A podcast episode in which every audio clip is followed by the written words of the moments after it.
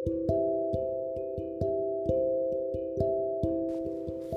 everybody, today we're going to read Peppa Pig, My Mommy by Scholastic.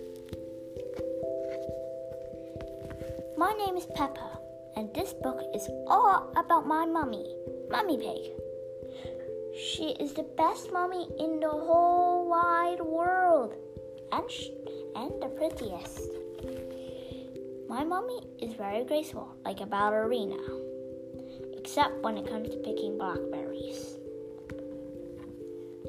My mommy can be very serious, but can sometimes but sometimes she can be silly too.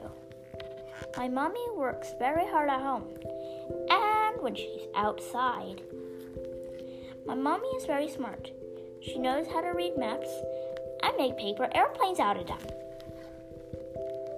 My mommy lets me and George pretend to be grown ups. She's always there to hug us when we were frightened.